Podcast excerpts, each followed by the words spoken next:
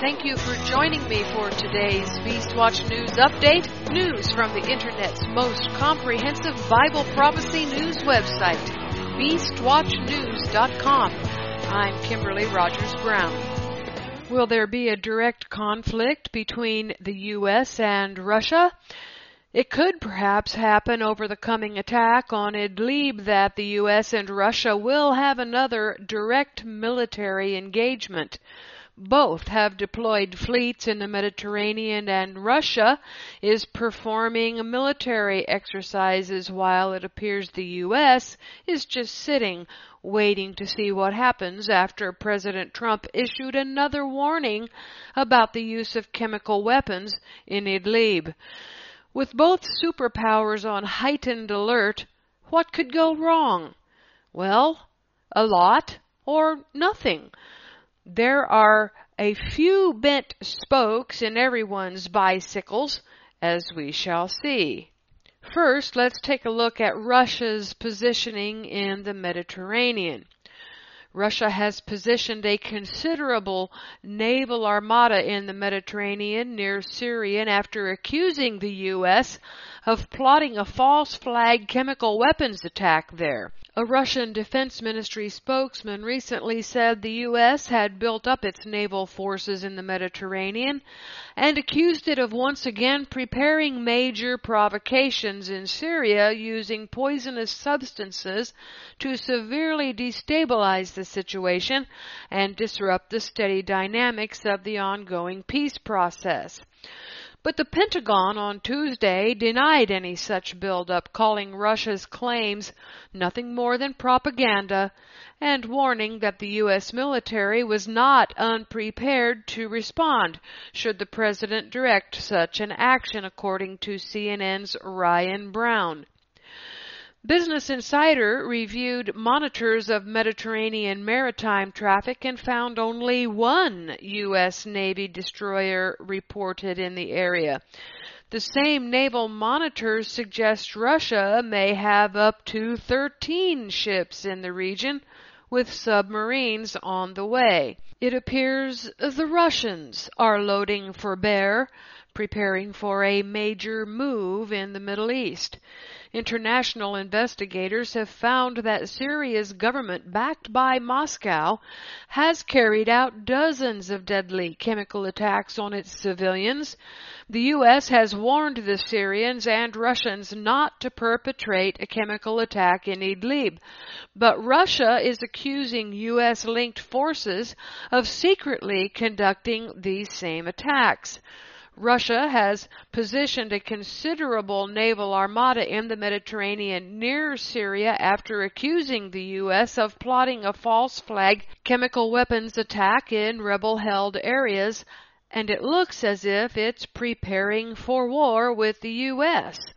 Russia's massive navy buildup in Syria can't actually stop the U.S. from striking Syria in response to the Syrian government's chemical attacks, as it has twice in the past two years.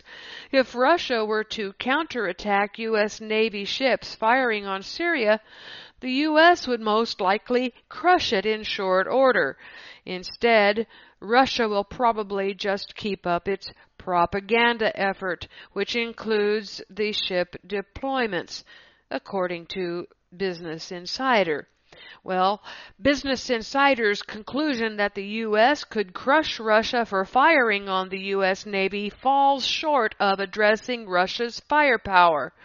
Russia will keep up its propaganda until the time it desires to engage the U.S. on U.S. soil. This is a scenario that almost no mainstream news outlet hints at, let alone addresses. This keeps the U.S. public lulled into a sense of security that doesn't exist. Even with its massive naval presence, Moscow doesn't stand a chance of stopping any U.S. attack in Syria, according to Omar Lamrani, a military analyst at the geopolitical consulting firm Stratfor, told Business Insider. Physically, the Russians can't really do anything to stop that strike, Lamrani said. If the U.S. comes in and launches cruise missiles, as it has in past strikes, the Russians have to be ideally positioned to defend against them, still won't shoot down all of them, and will risk being seen as engaging the U.S., which might cause U.S. ships to attack them. Lamrani said that in all previous U.S. strikes in Syria, the U.S. has taken pains to avoid killing Russian forces and escalating a conflict with Syria to a conflict between the world's two greatest nuclear powers not because the U.S. cannot wipe out the flotilla of vessels if they want to, he said, but because the U.S. wouldn't risk sparking World War III with Russia over the Syrian government's gassing of its civilians. To be frank, Lamrani said, the U.S. has absolute dominance in the Mediterranean and Russia's ships wouldn't matter. Business Insider and these military analysts will one day get a great big surprise from Russia, but until then, people like me who keep warning Americans will remain in the minority, being laughed at as conspirators. But here is one article from Sputnik that the pro US military analysts say is propaganda and has to do with the way Russia sees the US deployment in the Mediterranean. The U.S. Navy's Los Angeles class submarine USS Newport News, armed with Tomahawk cruise missiles, has entered the port of Gibraltar at the entrance to the Mediterranean Sea. The nuclear powered fast attack submarine was spotted near the port on Thursday with a Spanish customs boat being intercepted by a Gibraltar Defense Police vessel once it approached the U.S. vessel. The Gibraltar Chronicle cited the U.S. Department of Defense as saying that the submarine's arrival was a scheduled logistical visit. Over the past two weeks, there has been a great deal of speculation about the possibility of a chemical weapons attack in Syria, with Russian military officials warning of an upcoming provocation that would trigger a new round of Western strikes against Bashar Assad's government. On Friday, CNN reported that facilities allegedly connected with the production of chemical weapons may be among the principal targets that would be hit if the U.S. administration deemed Damascus had indeed used chemical weapons against civilians. To that end, the destroyer USS The Sullivans armed with 56 cruise missiles arrived in the Persian Gulf a couple of days ago, while a US B-1 bomber carrying 24 air-to-surface missiles, the AGM-158s and the JASSM cruise missiles, had been deployed to Al Udeid Air Base in Qatar, Russian Defense Ministry spokesman Major General Igor Konashenkov said. Last Sunday, Konashenkov warned that militants from the Tahrir al-Sham group were preparing to stage a provocation in Idlib province in order to accuse Syrian government forces of using chemical weapons against civilians. On Tuesday, the Russian Center for Syrian Reconciliation stated that the so-called White Helmets had delivered a large shipment of toxic substances to a warehouse used by Ahrar al-Sham militants in Idlib in order to stage a false flag attack and blame it on the government's troops. During a joint presser with his Russian counterpart earlier this week, Syrian Foreign Minister Walid Muallem said the White Helmets group had kidnapped 44 children to stage the false flag attack. In April 2018, a vast number of Western media outlets and the White Helmets reported that Syrian government forces had used chemical weapons against civilians in the city of Douma. Irrespective of the lack of evidence, the US, France, and the UK carried out a series of coordinated airstrikes against several targets in Syria that allegedly stored chemical weapons. Russia says it has knowledge of an impending chemical attack in Idlib, but that it will take the form of a U.S. false flag attack used to, justify military intervention in Syria.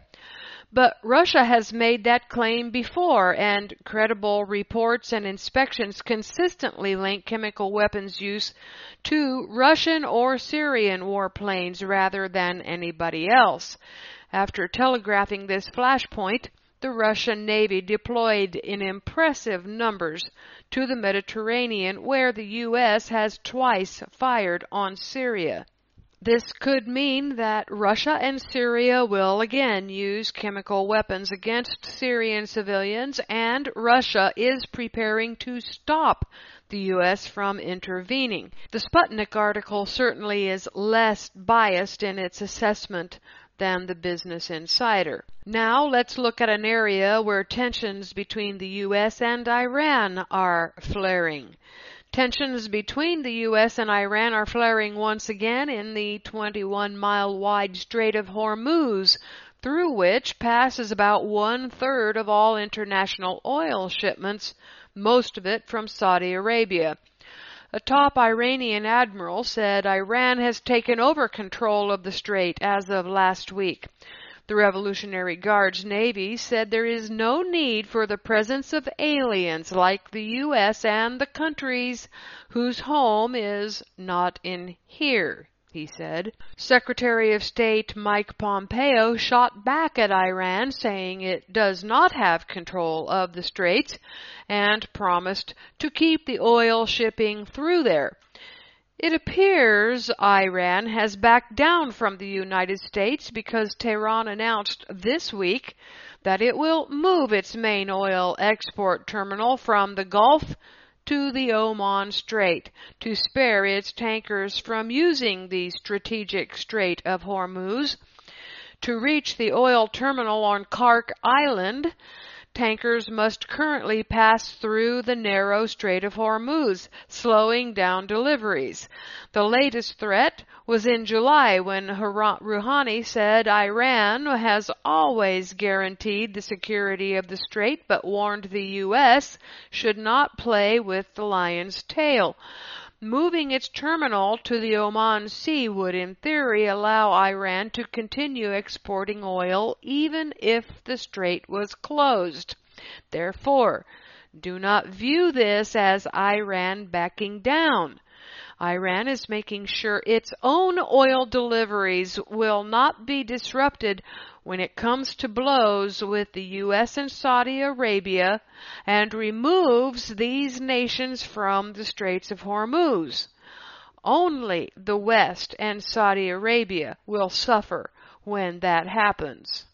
Now moving on to Iraq.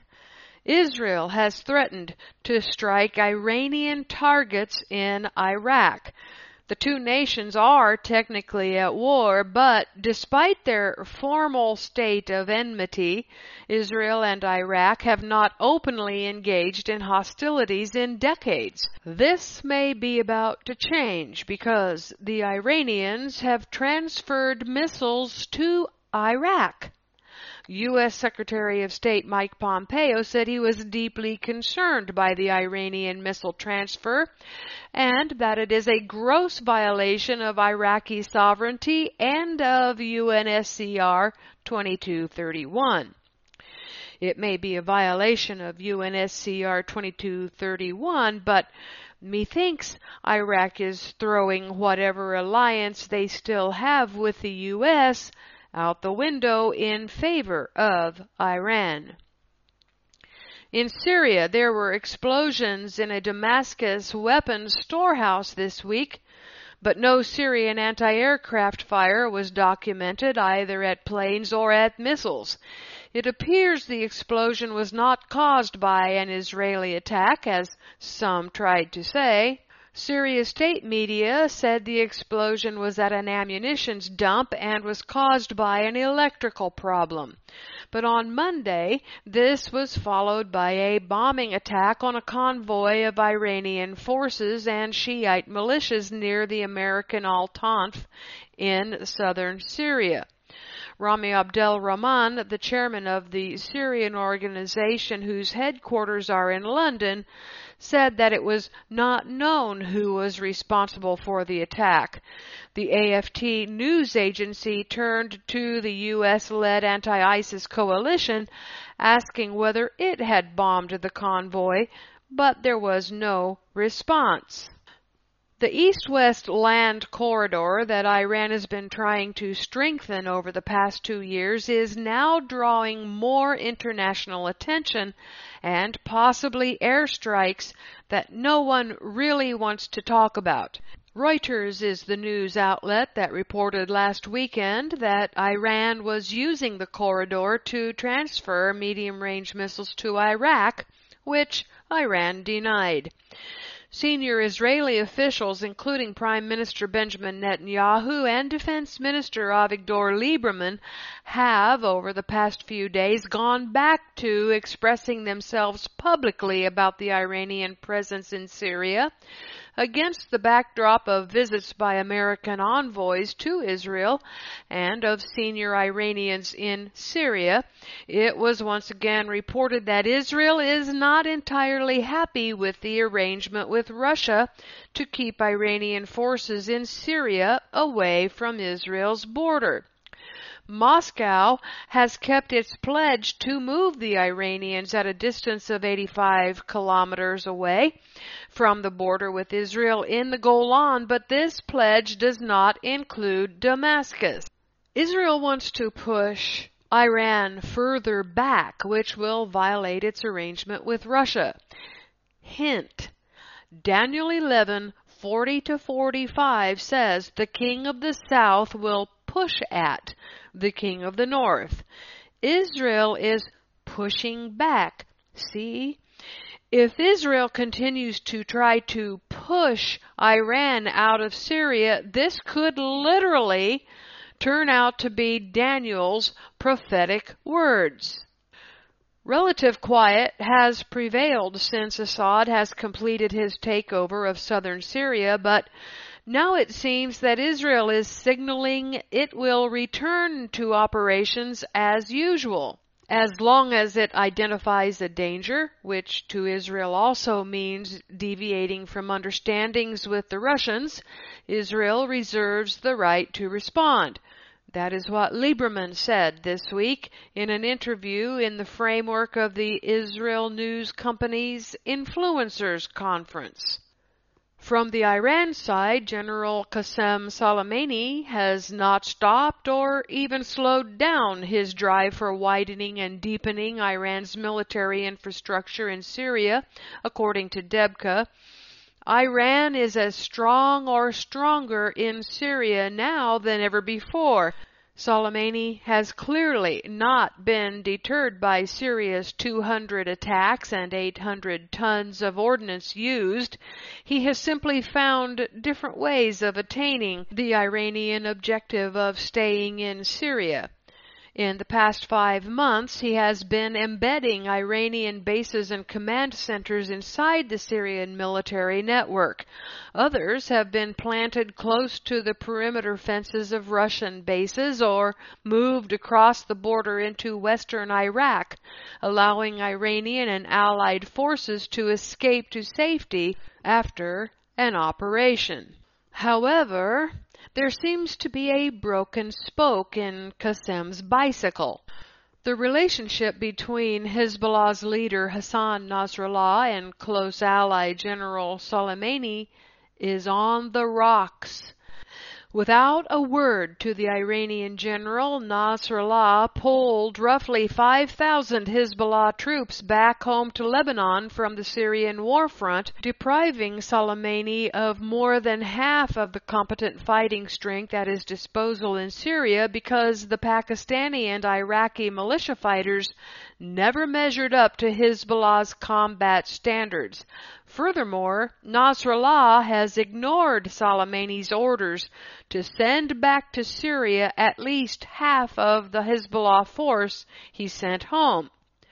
This comes after Nasrallah complained about Soleimani's war tactics in Syria in closed door meetings with the Iranian command last month. Nasrallah faulted the general's decision to scatter a large number of IRGC and Shiite militia bases across Syria, saying that massive U.S. Israeli air power would soon pulverize them. He also complained about the Shiite militia fighters being unreliable in combat. Since the Nasrallah Soleimani rupture, those militia chiefs have vented their own beefs, primarily about their treatment at the hands of the Iranian general who issues dictates and expects unquestioning obedience as his only form of communication. Some are now going behind the Iranian commander's back and addressing their messages to Nasrallah in Beirut for passing on to Tehran. The fractured ties between Iran's top surrogate chief and its senior Middle East strategist surfaced in the past fortnight when Iran's Defense Minister Amir Hatami and Foreign Minister Mohammad Javad Zarif, who paid important visits to Damascus, skipped side trips to Beirut and contacts with Hezbollah leaders. Military sources also disclosed that the withdrawal of Hezbollah troops from most of eastern Syria to Lebanon was the catalyst for violent battles over territory between Soleimani's Shiite militias and Syrian contingents, mainly in the Deir ez-Zor and Abu Kamal regions. In the fighting which broke out on August 8 and is still ongoing, both sides are using artillery, mortars, heavy machine guns, and automatic sidearms. Both have inevitably suffered substantial dead and wounded casualties. In an attempt to curb the unfolding catastrophe, the Russian High Command in Syria acted in the second half of August by posting Russian military police on the Euphrates River bridges to try and separate the warring forces in the two embattled areas. These same military police were originally assigned to man eight positions on the Syrian-Israeli border opposite the Golan. I suspect this situation also plays a role in Russia's sudden naval buildup in the Mediterranean. Russia may be preparing to fill in where Hezbollah leaves a gap in the numbers of Shiite militia forces. Okay, now let's talk about that Idlib offensive. The Syrians actually began their offensive against Idlib on Tuesday despite U.S. objections. Russian planes have also reportedly bombed rebel-held targets in Idlib as Russia's government troops massed before the expected offensive. Air raids have pounded areas of the last rebel held province, killing several civilians and raising further concerns that an all out government offensive is only a matter of time. At least 24 raids, the first in three weeks, hit the area on Tuesday morning, according to activists who said they saw Russian and Syrian regime warplanes in the sky as the UN warned against a bloodbath. Turkey has for weeks been engaged in diplomatic efforts to prevent a Syrian government attack on Idlib. Turkey, Russia, and Iran, which is also a major Assad ally, are expected to hold a summit on Syria in Tehran on Friday. But Syrian airstrikes began before the talks. De Mistura, who has mediated several rounds of Syrian talks in recent years without making any progress, said he was determined to hold discussions with high level envoys from Turkey, Iran, and Russia on Tuesday and Wednesday of next week, despite concerns the offensive may begin before then. Meanwhile, U.S. President Donald Trump, late on Monday, warned Syria against recklessly attacking Idlib, which he said could trigger a human tragedy. The White House said Tuesday it is closely monitoring the fate of Idlib, where it said millions of innocent civilians are under threat of an imminent attack by the regime of President Bashar al Assad. The United States promises to respond swiftly and appropriately if Syria uses chemical weapons in Idlib province, the last rebel held stronghold in Syria. Also on Tuesday, Israeli planes targeted military positions in the provinces of Tartus and Hama. Syrian air defenses confronted and downed some of the rockets. An Israeli military spokeswoman declined to comment. The U.S. wanted to quash Syria's incoming Idlib offensive. James Jeffrey, Special Representative for Syria Engagement, and Joel Rayburn, the Special Envoy for Syria, have been tasked with giving the new Trump Syria policy practical substance. Their first objective is to avert the Russian Iranian Syrian offensive against Idlib. The last this goal goes to the core of the three allies' most vital plans. It is seen as a last ditch attempt to impose U.S. will and interests on the Syrian warscape, not only by evicting Iran from the country, but also unraveling Russia's strategy. Both Tehran and Moscow view the Idlib offensive as a triumphant finale to their successive Syrian venture. Washington, therefore, rates this prevention worth the candle, even at the cost of a possible U.S. or Israeli war operation. The State Department's focus is now on maintaining Israel's security while countering Iran's destabilizing activity through the region the U.S. and Russia's latest attempt at the Middle East peace in Helsinki on July 16th has broken down. But this time it is U.S. President Donald Trump and Israel who are to blame. Instead of pulling American troops out of Syria as promised, the White House switched in mid-August to the quest for a proactive U.S. role in determining the ultimate stages of the Syrian civil war. Moscow reacted by massing a Russian war fleet and special forces in the eastern Mediterranean and Syria to guard against any further American surprises. The Russians have been engaged in war exercises over the Mediterranean that are affecting civilian air traffic in and out of Israel in preparation for Syria's attack on Idlib. The Israeli Airports Authority informed airlines that due to the Russian military exercise carried out in the eastern part of the Mediterranean basin, there may be changes in the flight routes in the Cyprus area that could affect international flight routes to and from Ben Gurion International Airport, causing delays in landings and takeoffs. The disruptions come as Ben Gurion Airport, the country's main airfield for international flights, braces for one of its busiest periods of the year. Three major Jewish holidays Rosh Hashanah, Yom Kippur, and Sukkot all fall within the next three weeks. Now, moving on to the Israeli peace plan, a rumor, some call it a conspiracy, is floating around that the White House plans to offer the Palestinian Authority and Jordanian government a confederation.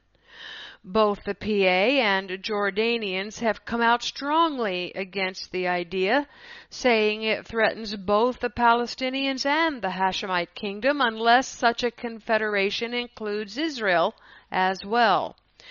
Trump's deal rollout is now in question as it meets with such resistance Two months ago, the long awaited release of the Trump administration's ambitious plan for peace between Israelis and Palestinians, what the president has called the ultimate deal, seemed imminent. President Trump's two top envoys to the peace process, Jared Kushner, his son in law and advisor, and Jason Greenblatt, a former senior Trump Organization lawyer, had prepared and begun to circulate a 40 page draft. But the proposal hit a wall. Persian Gulf Arab states, along with Jordan and Egypt, which have courted and been courted by Trump, flatly rejected terms they saw as radical, pro Israel, and out of line with traditional U.S. policy and international law, according to officials familiar with the peace seeking process. As a result of that opposition, the administration backed away from publicly revealing its plan and has switched to a different approach increasing pressure on the Palestinians in hopes of pushing them to the negotiating table.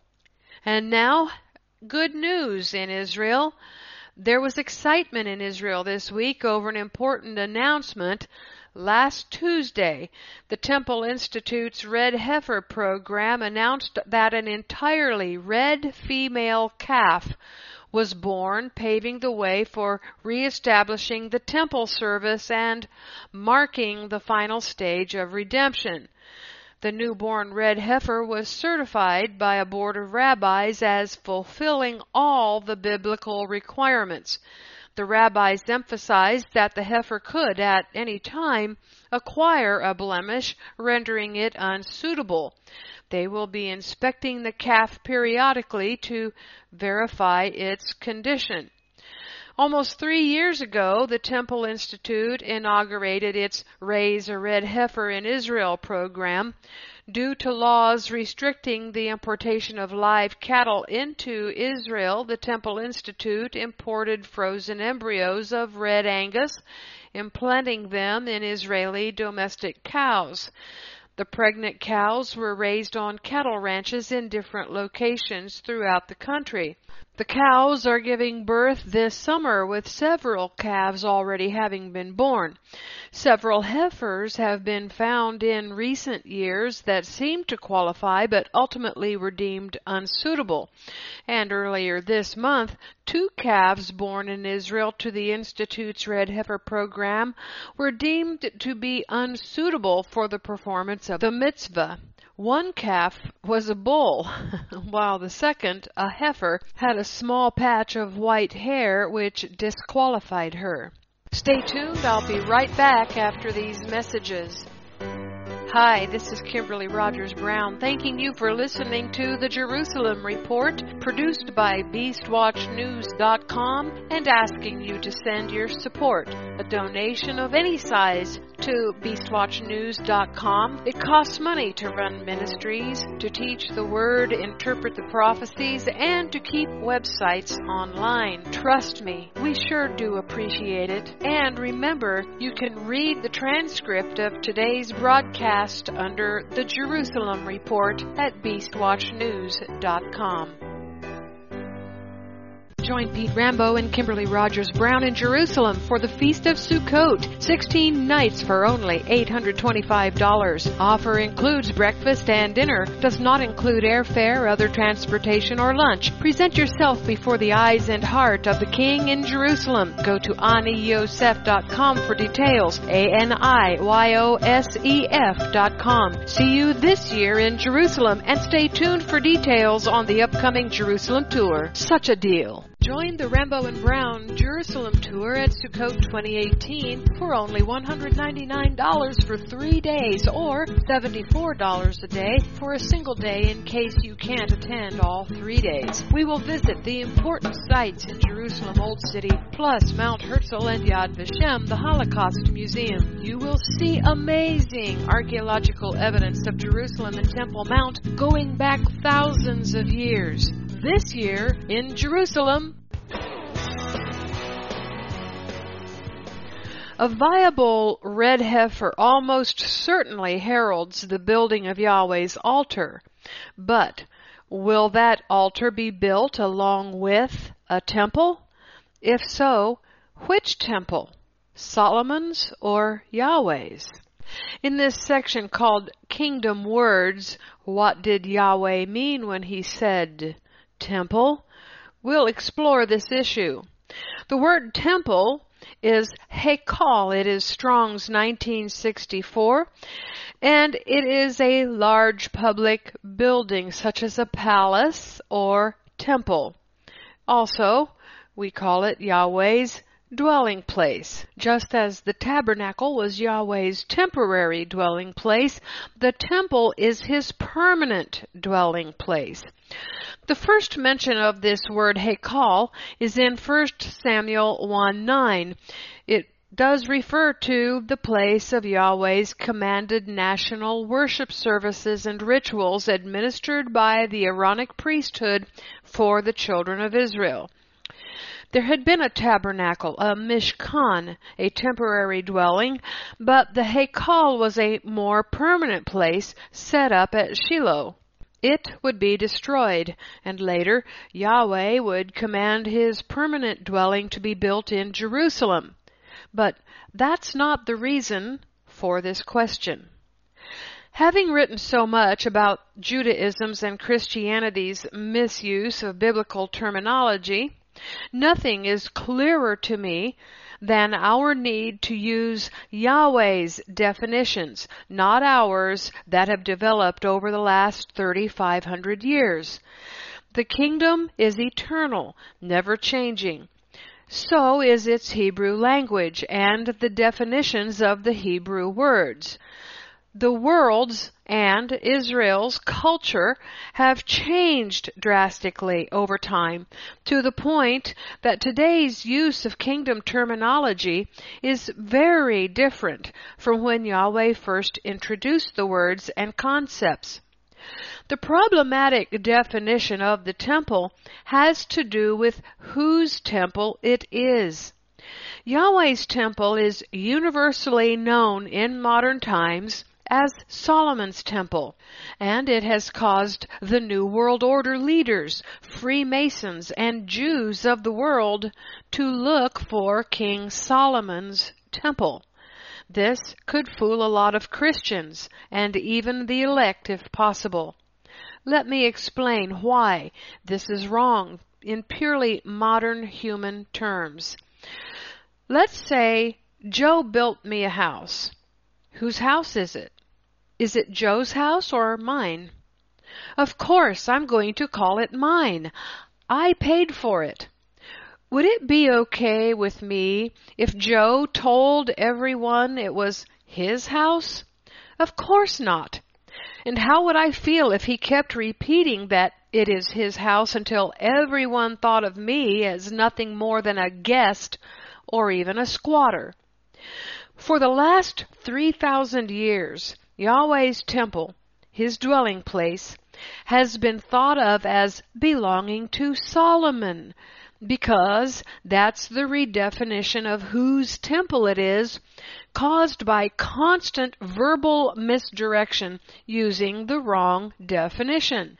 Words used long enough and often enough become truth in people's minds. We speak without even considering the lie behind what we say. It is no wonder people are confused about the coming anti-Messiah the Jews are looking for someone from the line of Solomon to go into the temple of God and declare himself to be the Messiah. The recently revived Sanhedrin of Israel wrote to President Trump recently the letter said, We, the judges of the Sanhedrin, the high court according to the Torah of Israel, are pleased that you are visiting Jerusalem, the eternal capital of the nation of Israel, in which the Creator of the world chose as the site of the Holy Temple. We hope that you will decide to go up to the Temple Mount, Mount Moriah, to the proper areas, and by doing so, you will merit the blessings of King Solomon, who founded the temple with the intention that foreign leaders will come from afar to bring peace to their lands. The Jews want to give earthly rulers the blessings of King Solomon. Why are they not wanting to bless the earthly rulers with a blessing from Yahweh for having shown up in Jerusalem? And by the way, when does scripture say the earthly rulers will show up in Jerusalem? At Sukkot. The rabbis teach what our errant Hebrew roots leaders teach, which is that you don't have to go to Jerusalem now you can do the feasts in your own home in New York City, Oregon, Oklahoma, anywhere in Australia, Italy, South Africa, etc. This Sanhedrin is not qualified to bless anyone, let alone to bless someone in Solomon's evil name. Judaism's misuse of Yahweh's words has everyone believing the temple belongs to Solomon. Almost no one attributes the temple to the one to whom it really belongs, Yahweh Elohim. The common verbiage for the temple is that it is Solomon's temple. The temple has always belonged to Yahweh Elohim and no one else. It wasn't even David's temple. Certainly it was not Solomon's. Yahweh never told either of them that he would give the temple to them. His promise was to establish David's throne forever through one of David's righteous sons. Solomon in no way qualifies as a righteous son of David. Furthermore, no one but Yahweh himself is allowed to sit on his throne in the Holy of Holies. Yahweh's throne is not the same as David's. You see, believers don't understand what David's throne signifies. Here's what it signifies. The kingdom of Israel became a vassal state to Yahweh's heavenly kingdom. He never allowed Israel to be a sovereign state in the strictest sense. Yahweh was always their king, but because of the Israelites' rejection of him, he gave them an earthly king that their eyes could see and their ears could hear. He did this because they backed away from him constantly, starting with Mount Sinai. But when the Messiah, Yahweh Elohim in the flesh, comes to rule, Judah will no longer have the scepter, and all Israel will no longer have an earthly king, but one who is both Elohim, God, and Adam, man. No one but Yeshua can fulfill this role. We must stop using the phrase Solomon's temple and start saying Yahweh's temple. Only then, once we begin saying the correct terminology, will our minds catch on to the fact that the temple does not belong to Solomon but to our Yahweh Elohim. When you see Solomon's temple being erected, don't walk. Run away from it because the anti-Messiah from the line of Solomon will seat himself in Solomon's temple, declaring himself to be Messiah and showing himself to be God. He will lead many into the lake of fire because they will marry him, follow him, instead of the true Messiah, Yeshua. One other thing you should know Solomon worshipped the abomination of Moab and even built a high place for Chemosh and Molech of the Ammonites on the mountain east of Jerusalem. There is a bomb associated with Solomon's Moabite tendency. Do you remember Moab, the mother of all bombs?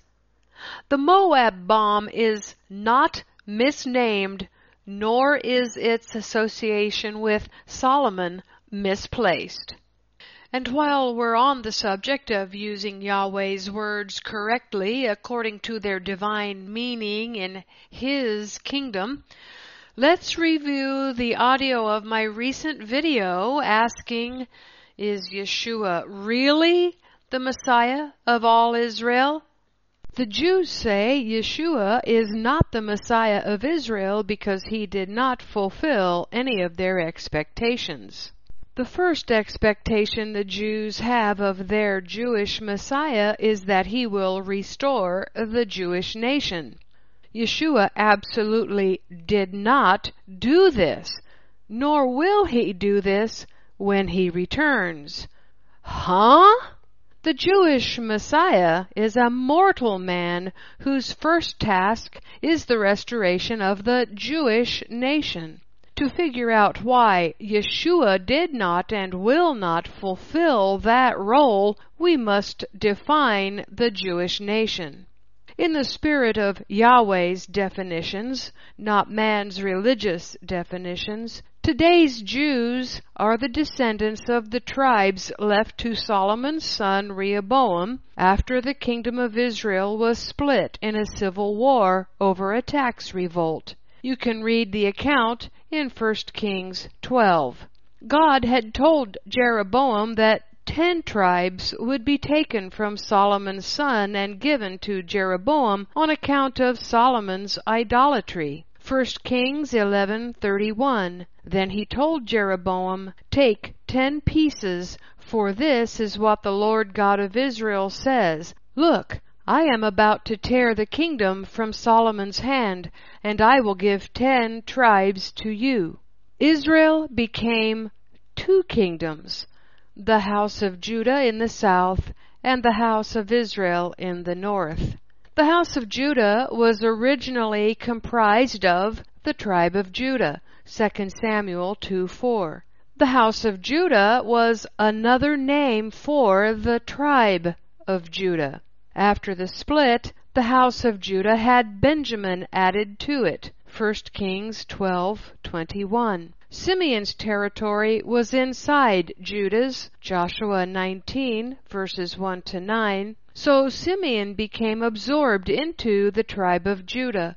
Many Levites lived in Judea. Some of those that did not live there moved south away from the house of Israel. Scripturally, then, the house of Judah was comprised of four tribes Judah, Benjamin, Simeon, and the Levites living within the southern territory. The four tribes of the house of Judah were given the diminutive epithet Jews by their Babylonian enemy because the house of Judah was from Judea, thus the diminutive name Jew. Yeshua did not come to restore the southern house of Judah alone. He said he came for the lost sheep of the house of Israel. Matthew 15:24. He came to revive the house of Israel after 700 years of being cut off and exiled to make it possible for their descendants to return to the Abrahamic covenant, to take their rightful place in the kingdom as the individual and unique tribes they once were, not as members of the southern house of Judah or converts to Judaism. Yeshua, God in the flesh, said he will reign over all twelve tribes. The Jewish Messiah, a mere mortal man who will die, according to Judaism, will purportedly only reign over the Jews.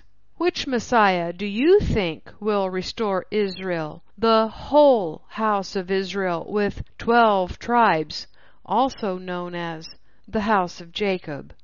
Now let's move on to Christian persecution. Nigerian Christians are being persecuted again. This week, dozens were burned alive by Muslims.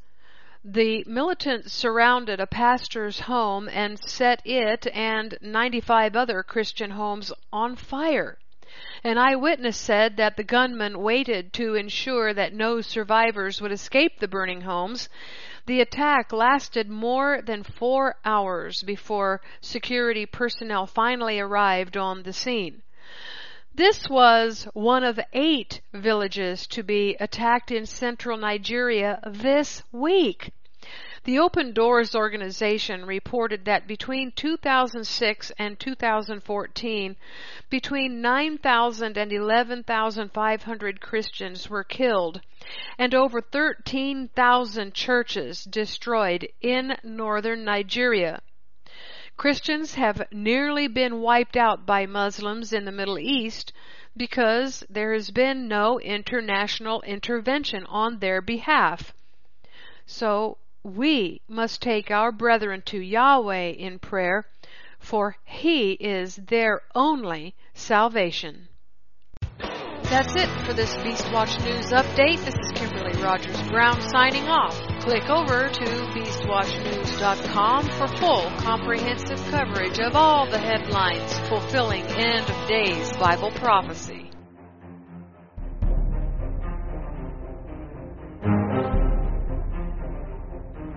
Thank you.